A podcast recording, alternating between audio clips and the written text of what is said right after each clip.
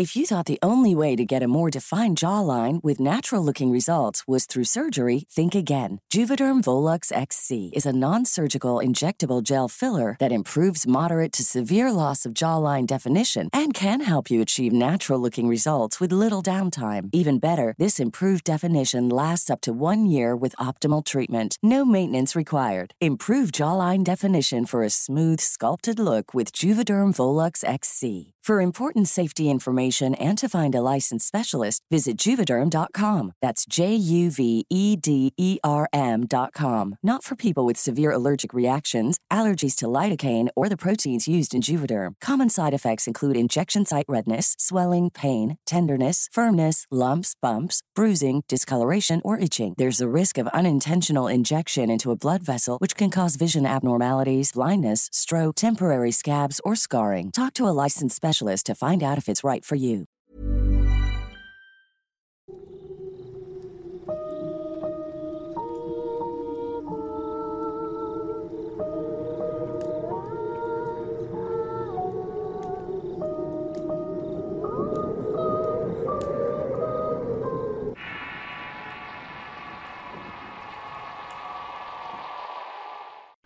¿Qué tal amigos y seguidores del canal de Relatos de Horror? Soy Eduardo Liñán y en esta ocasión quisiera contestar algunas dudas y preguntas que he estado leyendo a través del tiempo y que no había tenido la oportunidad de responder.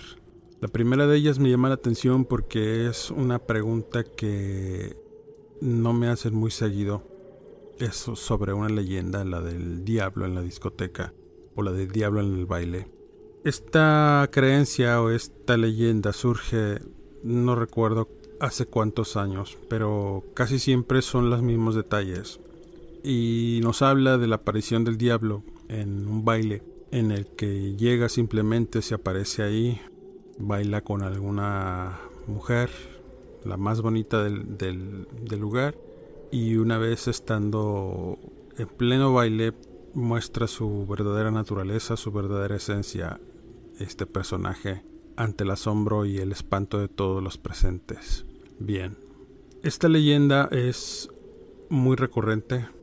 La he escuchado mencionar varias veces en varios sitios del, país, pero sobre todo es el mismo, eh, digamos, la misma aparición en los mismos sitios, solo que en diferentes circunstancias. Aquí en la localidad en donde yo vivo en Tampico, este personaje se apareció supuestamente hace algún tiempo, en los años noventas, en una disco rodeo que, había por aquí en, en la localidad. Y la gente cuenta que cierta noche apareció un hombre vestido, muy bien vestido, con, con ropa muy fina, eh, ataviado con joyas, eh, bajó de una limusín y llevaba dos chicas muy guapas a su lado. Y pues simplemente entró al lugar. En este sitio pues se celebraban concursos de baile, concursos de quien aguantaba más en el toro mecánico. Y en este último concurso participaba un joven que comúnmente ganaba en, en aguantar más, más tiempo arriba del toro. Y de pronto este hombre retó al joven para poder competir a ver quién aguantaba más arriba de él. Entonces ya se hace la, el reto. Primero pasa el joven, aguanta pues el tiempo que aguantaba, batió su propio récord y después le tocó a este personaje. Entonces, estando arriba del toro, pues empezó a dar vueltas muy rápido y fue tanta la fuerza del toro que con la misma inercia de las vueltas hizo que soltara una de sus botas este personaje que subió a, montar. Con espanto, todos se dieron cuenta que el hombre pues no tenía pies, tenía una pezuña, se asomaba una pezuña de caballo y pues en este momento todos se dieron cuenta que realmente quien estaba subido arriba del toro pues no era una persona. Entonces se hizo el caos, gritos, terror, y de pronto las luces del recinto pues se apagan, dejando tras de sí una sonrisa macabra que hizo eco en el lugar. Simplemente después de un rato volvieron las luces y el hombre pues ya no estaba ahí, tampoco las mujeres. y lo único que había era eh, pues una estela de humo azufroso que invadió todo el lugar. Entonces a partir de ahí surgió esta leyenda muy conocida aquí en la localidad. A partir de ese momento eh, se tuvo la certeza de que este personaje pues se apareció en ese sitio.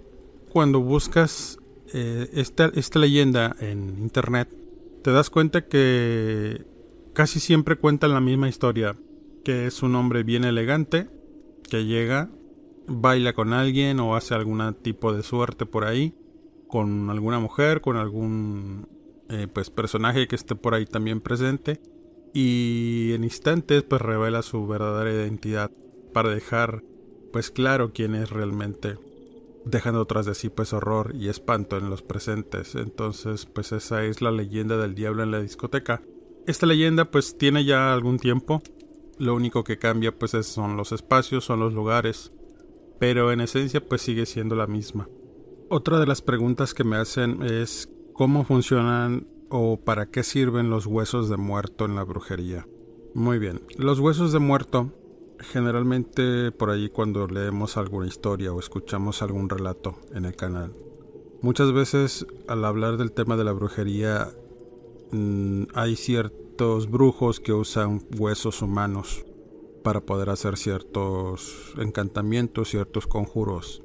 Un brujo cuando utiliza un hueso humano lo utiliza por medio de un conjuro en el cual hace un llamamiento al dueño de este hueso, al espíritu que, del que fue dueño de este hueso, y hace un pacto con él a través del cual el espíritu del, del muerto pues va a hacer lo que el brujo le ordene, lo que el brujo le diga, ya sea pues atormentar a alguna persona, ocasionarle algún mal, parecérsele entre sueños o en, la realidad y una vez que cumpla pues los caprichos, las, encomiendas de este brujo, pues va a ser liberado para que pueda descansar en paz. Esto no sucede.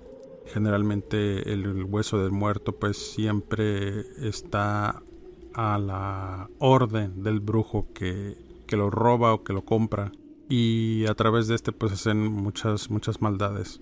El hueso de muerto generalmente se usan también en altares santeros, en las famosas eh, engangas, que son calderos que contienen huesos de muerto y que cumplen la misma función, el tener a, cargo a un, al ánima que va a cumplir las peticiones del brujo o del santero y a través de este pues va a hacer el, el mal ¿no? a las personas que a las que tenga encomienda de dañar a través de un trabajo negro, a través de la magia negra.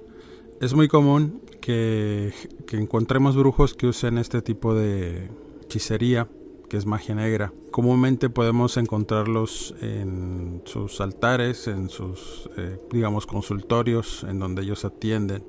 A veces a la vista, a veces ocultos, pero generalmente un brujo que es, eh, digamos, ya un brujo de, de alto nivel, pues siempre va a tener por ahí un, hueso o incluso toda una osamenta completa de una persona a su servicio. Entonces, para eso es eh, lo que se ocupa para poder hacer este tipo de, hechizos, de encantamientos, los huesos de muerte.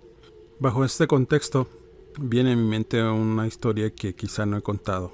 No tiene que ver tanto con algún hechicero, con alguna bruja o brujo en particular pero es una situación algo extraña y a la vez chusca porque la persona que me lo platicó es pues alguien muy allegado, una persona que, con la que guardo una gran y profunda amistad. Y me contó que su tío hace algún tiempo estuvo enfermo de, de una enfermedad pues eh, digamos no grave, pero sí molesta y esa situación que, presentaba desde esa enfermedad pues lo hizo consultar con muchos doctores que no le daban ninguna solución para resolver ese mal que tenía. Entonces, al no encontrar ayuda en la medicina moderna, pues recurrió a la brujería para poder, eh, digamos, curarse de esta situación.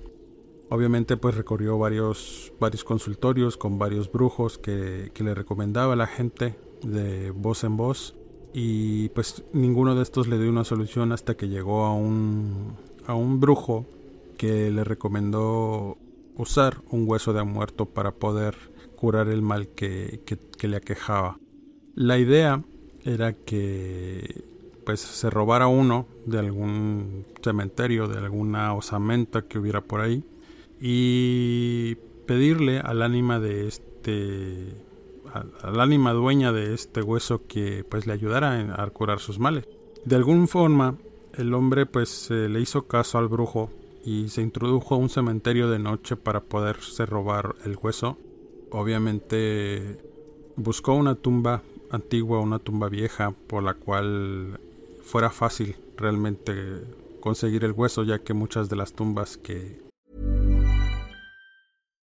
If you're looking for plump lips that last, you need to know about Juvederm lip fillers. With Juvederm Volbella XC and Juvederm Ultra XC, your lip look, whether it's subtle or bold, can last up to one full year with optimal treatment and no additional maintenance. Find a licensed specialist and see if it's right for you at Juvederm.com today. That's J U V E D E R M.com. Add fullness to lips in adults over 21 with Juvederm Volbella XC or Juvederm Ultra XC. Do not use if you have severe allergies or a history of severe allergic reactions, or if you're allergic to lidocaine or the proteins used in Juvederm. Tell your doctor if you have a history of scarring or taking medicines that decrease the body's immune response or that can prolong bleeding. Common side effects include injection site redness, swelling, pain, tenderness, firmness, lumps, bumps, bruising, discoloration, or itching. As with all fillers, there's a rare risk of unintentional injection into a blood vessel, which can cause vision abnormalities, blindness, stroke, temporary scabs, or scarring. For full important safety information, visit juvederm.com. When you're ready to pop the question, the last thing you want to do is second guess the ring. At Bluenile.com, you can design a one of a kind ring with the ease and convenience of shopping online. Choose your diamond and setting. When you find the one, you'll get it delivered right to your door. Go to Bluenile.com and use promo code LISTEN to get $50 off your purchase of $500 or more. That's code LISTEN at Bluenile.com for $50 off your purchase. Bluenile.com code LISTEN. Son antiguas, pues son de fácil acceso. Hay tumbas que tienen ya los eh, ataúdes ya fuera con las osamentas regadas por ahí. Entonces, el hombre pues se le hizo fácil agarrar, este, buscar una tumba abierta o una tumba que, que tuviera algún féretro afuera o alguna osamenta por ahí. Entonces, finalmente lo encontró. Encontró una tumba que estaba pues ya, ya muy antigua, muy deteriorada. Y la administración del cementerio pues había encargado de sacar los féretros de muchas de muchas de estas tumbas, los féretros pues ya oxidados, ya en total estado de descomposición por óxido y por el tiempo. Y muchos de estos ataúdes pues tenían todavía restos humanos ahí en, dentro. Entonces el hombre al ver la oportunidad de poderse llevar un hueso simplemente toma uno una falange de, de la mano de un esqueleto que había por ahí y pues se va a su casa y empieza pues el conjuro que le había enseñado el brujo para poder digamos eh, conjurar al espíritu o al ánima a quien pertenecía el hueso para que lo ayudara a sanar su, su mal. Entonces, a partir de ese momento, comenzó a sufrir el acoso del ánima día y noche. El hombre refería que veía una persona anciana en su casa que lo molestaba, lo podía soñar reclamándole que le devolviera su hueso y por las noches obviamente cuando se paraba al baño pues lo veía a través del espejo, incluso sentía que le jalaban los pies, que se le sentaban en la cama o que simplemente le hablaban al oído con palabras altisonantes diciendo que diciéndole que, que devolviera pues el hueso a la tumba o al dueño de, de esta ánima. El hombre pues asustado de algún modo pensó que deshaciéndose del hueso pues iba a liberarse del espíritu y una noche pues saliendo ya en su desesperación salió a la avenida y mientras manejaba su auto, pues tira el hueso por la ventanilla de, su coche en, un lugar pues indeterminado. Entonces, cuando regresa a su casa, el espíritu aún seguía ahí. El espíritu lo atormentó durante mucho tiempo. Al no poder recuperar de nuevo el hueso que, había arrojado en su desesperación. El ánima que, que le reclamaba este mismo pues nunca lo dejó en paz. De hecho, el hombre murió después, tiempo después, no se sabe si realmente por la enfermedad que tenía, por el estrés provocado por esta misma aparición que no lo dejó día y noche. Pero sí fue un caso que mi amiga pues me contó muy seria y decía con, con tristeza que pues obviamente su tío había muerto por, por ignorancia y por eh, querer jugar con las fuerzas desconocidas, con las fuerzas del oculto. Entonces, pues esa experiencia quedó grabada en la conciencia de las familias que, que vieron y fueron testigos de lo que le pasó a su familiar. Entonces, pues es importante que muchas veces analicemos y pensemos bien lo que podemos llegar a hacer.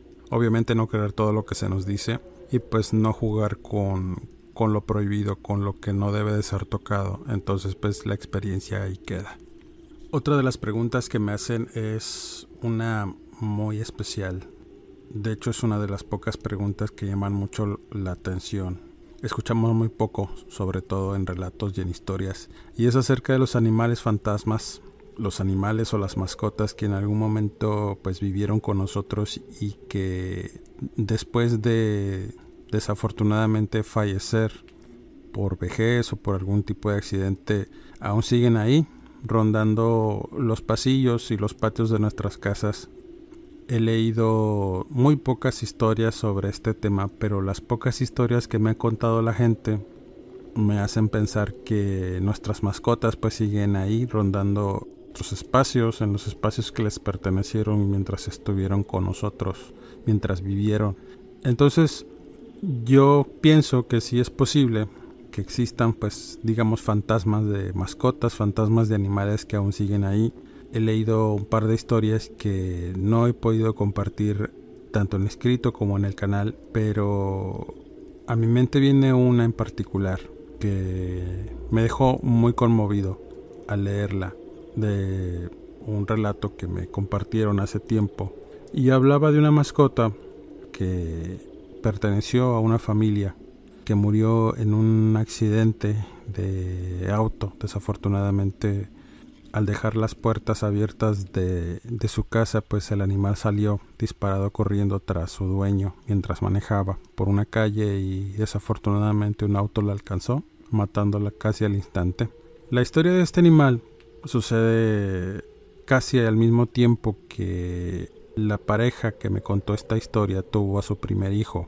Ellos ya tenían al animal, había llegado a, la casa eh, meses antes de que naciera pues el niño y obviamente al nacer su primer hijo pues el perro tanto el perro como el niño pues tuvieron mucho tenían una cercanía muy particular entre mascota y dueño la perra de inmediato se encariñó con, con el niño y el niño pues eh, la mamá manifestaba que mientras el perro estaba cerca pues el niño se calmaba dejaba de llorar. Se reía y el perro pues en una clara muestra de cariño hacia el, hacia el infante pues se acercaba y se ponía pues también muy contento el animal. Cuando sucede el accidente pues obviamente fue un evento muy trágico, muy triste para la familia y pues para el niño más porque pues al no tener su mascota eh, pues lloraba de tristeza, lloraba por la ausencia de, de este de este can y la mamá refiere que cierta noche empezó a escuchar los ladridos del perro, pues de inmediato se levanta de la cama.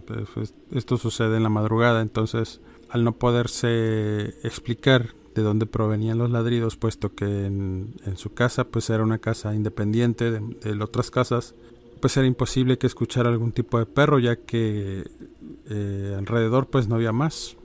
Entonces se quedó con la idea de que quizás el perro pues seguía ahí con ellos y pues con la misma pues se fue a dormir, no le causó pues miedo, temor, pero la presencia del animal pues se hizo más que evidente, empezaban a mover cosas, los juguetes de, del, perro pues habían, eh, se movían de repente, eh, escuchando sus, sus ladridos, a veces escuchaba a la señora que, que tallaban la puerta de la cocina como lo hacía en vida pues el animal.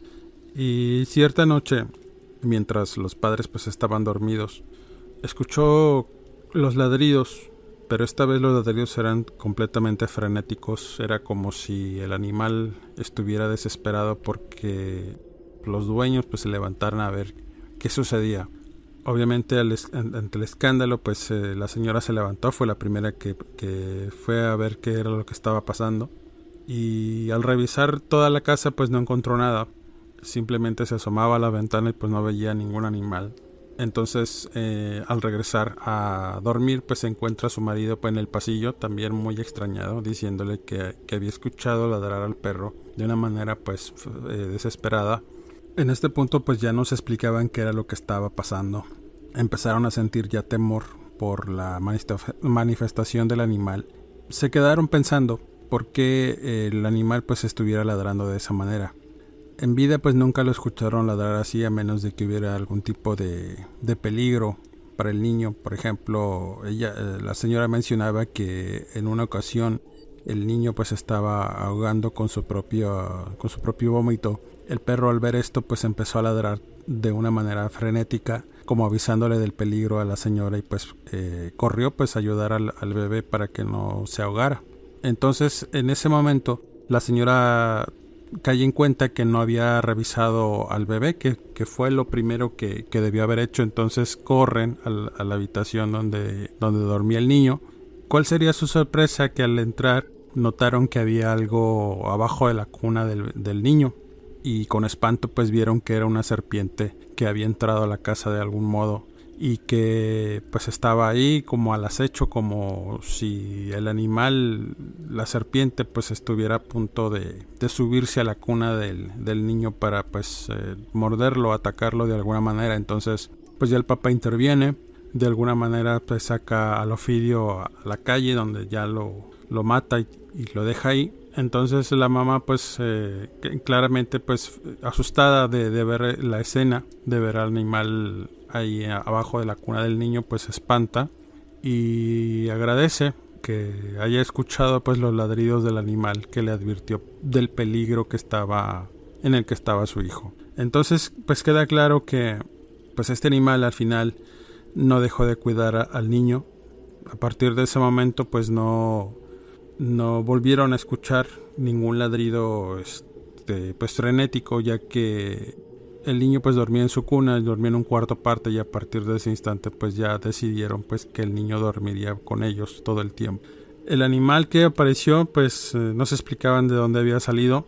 Ellos vivían en un, en un fraccionamiento pues eh, digamos privado y, y alrededor de este pues había varias lagunas donde suponían había pues surgido el animal pero pues nunca se explicaron cómo era que había entrado entonces lo único que recuerdan era que pues dejaban las puertas abiertas de pronto y pues quizá en algún momento pues la serpiente entró sin que se dieran cuenta. Pero lo que más sorprende pues es la advertencia del animal, la advertencia de la perra que tenían y pues siempre estuvieron agradecidos con, con este con esta manifestación que de tanto en tanto pues se volvía a aparecer para eh, hacerse manifiesto en, en, la casa. Entonces pues ahí queda la historia, ahí queda una cierta evidencia de que pues sí, sí es posible que, que las mascotas aún después de muertas pues nos sigan acompañando para cuidarnos.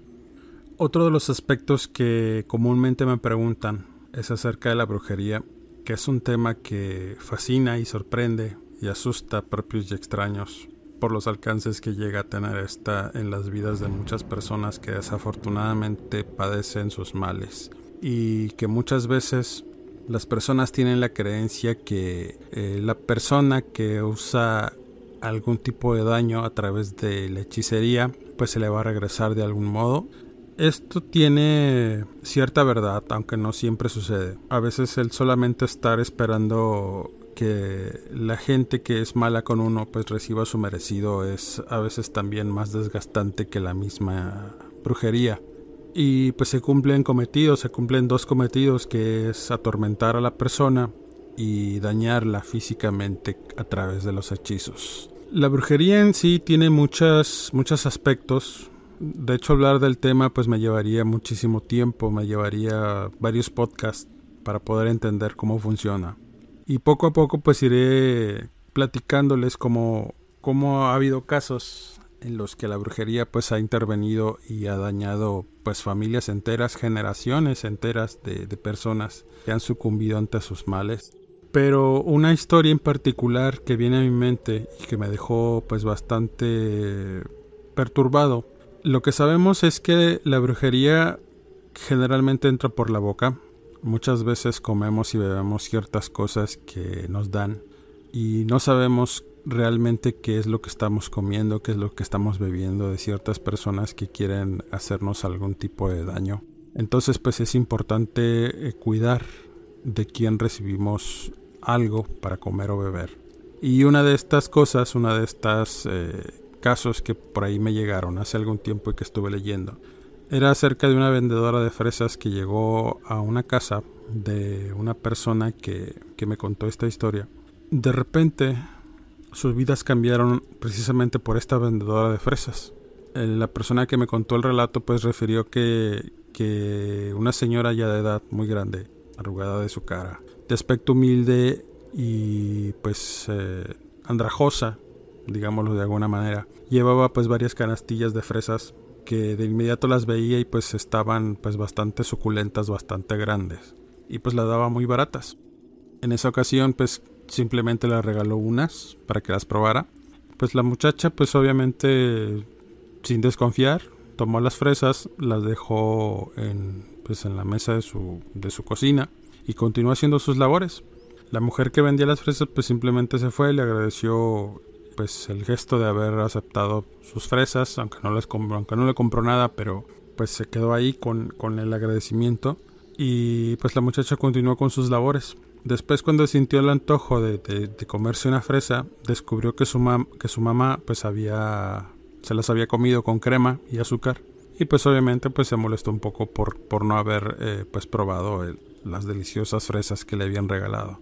Posteriormente la señora empezó a enfermar primero del estómago, después eh, gradualmente comenzó a tener pues ciertos padecimientos extraños, cosas que, que no se explicaban realmente por qué había surgido pues ciertas enfermedades que la empezaron a quejar. Y lo más extraño de todo es que cuando la llevaban a los médicos a revisar, estos mismos pues no encontraban realmente la causa del mal se hicieron diferentes análisis y todo salía pues bien, relativamente bien. La señora pues realmente eh, a través de análisis no estaba enferma, pero su aspecto y su semblante cada día cambiaban a un aspecto pues más enfermo, más débil y más lleno de, de incertidumbre de no saber qué era lo que le estaba pasando. Entonces, después de agotar las opciones médicas, un familiar de estas personas le recomendó pues ir con algún curandero que les pudiera ayudar para revelar pues el mal que le habían que le habían provocado eh, de alguna forma. Entonces la muchacha recordó las fresas en ese momento, recordó a la señora que se las había regalado y recordó que su madre fue la única que había comido estas pues estas frutas, estas eh, fresas. Entonces pues de inmediato buscaron ayuda por recomendación, por gente que sabía de estas cosas y llegaron a un curandero que les reveló pues la verdad de de su mal. Él refería que le habían impuesto una brujería de daño a la señora y que esta brujería pues había sido provocada por las fresas que había consumido. El mal realmente iba dirigido a la muchacha y de algún modo pues su mamá fue quien quien inocentemente o, con ignorancia pues se comió pues las fresas se comió este mal. El curandero también les mencionó que pues era una persona bastante llegada a la familia, como casi siempre sucede en estos casos buscaban el daño de la muchacha porque obviamente pues tenía una vida pues mejor, le iba muy bien en su trabajo, tenía un, buen trabajo, tenía un buen novio, tenía una vida que, que pintaba para ser pues una, una vida ejemplar sin problemas, entonces eso provocó la envidia y los celos de, de un familiar que simplemente decidió dañarla, decidió matarla sistemáticamente a través de de un encanto, de un encantamiento, una hechicería de magia negra. Pues ese mal iba precisamente en estas fresas. Afortunadamente, pues la señora empezó a recibir ayuda gradualmente también, porque este tipo de males no se cura de un día para otro, de hecho tienen un proceso. La gente que consulta a curanderos pues tiene que tomar un tratamiento, es como si fuera un tratamiento médico común. pues también se tiene que tener un tratamiento para quitar o desterrar los males que de pronto minan nuestras vidas de alguna forma. Y pues la señora siguió el tratamiento durante varias semanas hasta que por fin pues se curó. Lo más extraño de todo es que mientras se les dan las curaciones, ella pues arrojaba cosas extrañas en, el vómito, cuando iba al baño. Muchas de estas cosas pues eran realmente extrañas, cosas negras, cosas que decían que al verlas pues se quedaban con terror, sorprendidas de ver cómo era posible que algo tan asqueroso pues estuviera dentro de la misma señora. Entonces pues ya después de algún tiempo la señora se recuperó, la señora recuperó la salud, obviamente pues el mal no se regresó, pero pues enteraron que quién había sido y obviamente pues retiraron pues ese el hablarles a estas personas porque eran parientes mas nunca se interesaron en regresarles el mal, simplemente lo único que deseaban era que su mamá y la señora pues se recuperara. Entonces queda la evidencia de que es muy importante que sepamos qué es lo que nos llevamos a la boca, qué comemos y qué tomamos, y sobre todo de quién. Esto nos da pauta para saber en quién podemos confiar y en quién no. Y es cierto que la brujería pues entra por la boca y pues hay que tener pues precaución en, ciertos aspectos las brujerías son arrojadas en alimentos que son rojos, que son de alguna manera pues algún tipo de camuflaje para que no nos demos cuenta qué es lo que nos estamos comiendo, incluso en el mismo sabor. A veces no, no podemos detectarlo. Y según mi experiencia, pues es en, general en comidas que tengan que ver con el color rojo, en donde pues entra, entra la brujería. Entonces pues queda ahí la experiencia, queda ahí la advertencia que tengamos cuidado con lo que comemos y bebemos. Y si tenemos algún tipo de daño pues buscar algún especialista que nos pueda ayudar en este caso fue un curandero. Pero pues hay que también pues ver que la gente que, que consultemos pues esté capacitada para poder destruir cualquier mal pues con esta última advertencia pues llegamos al final de este podcast, agradeciendo como siempre su preferencia, el que nos estén siguiendo, eh, sus manitas arriba y escuchar pues las historias que tiene el canal de relatos de horror para todos ustedes. Y pues no me queda más que quedar a sus órdenes para cualquier duda o pregunta. Lo pueden hacer en la caja de comentarios o bien a través de mi página de relatos en Facebook. Síganme en Instagram y pues quedo de todos ustedes agradeciendo como siempre que nos estén escuchando. Por mi parte es todo, soy Eduardo Liñán y hasta luego.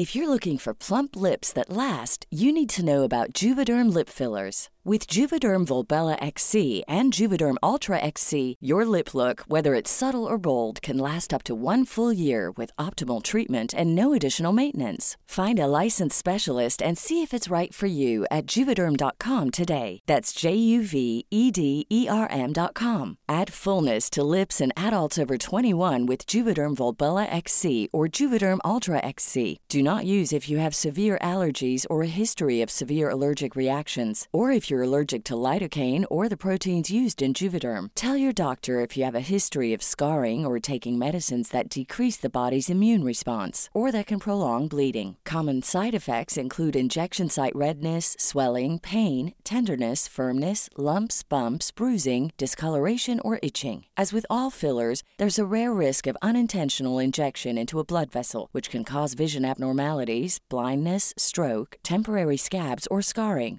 For full important safety information, visit juvederm.com.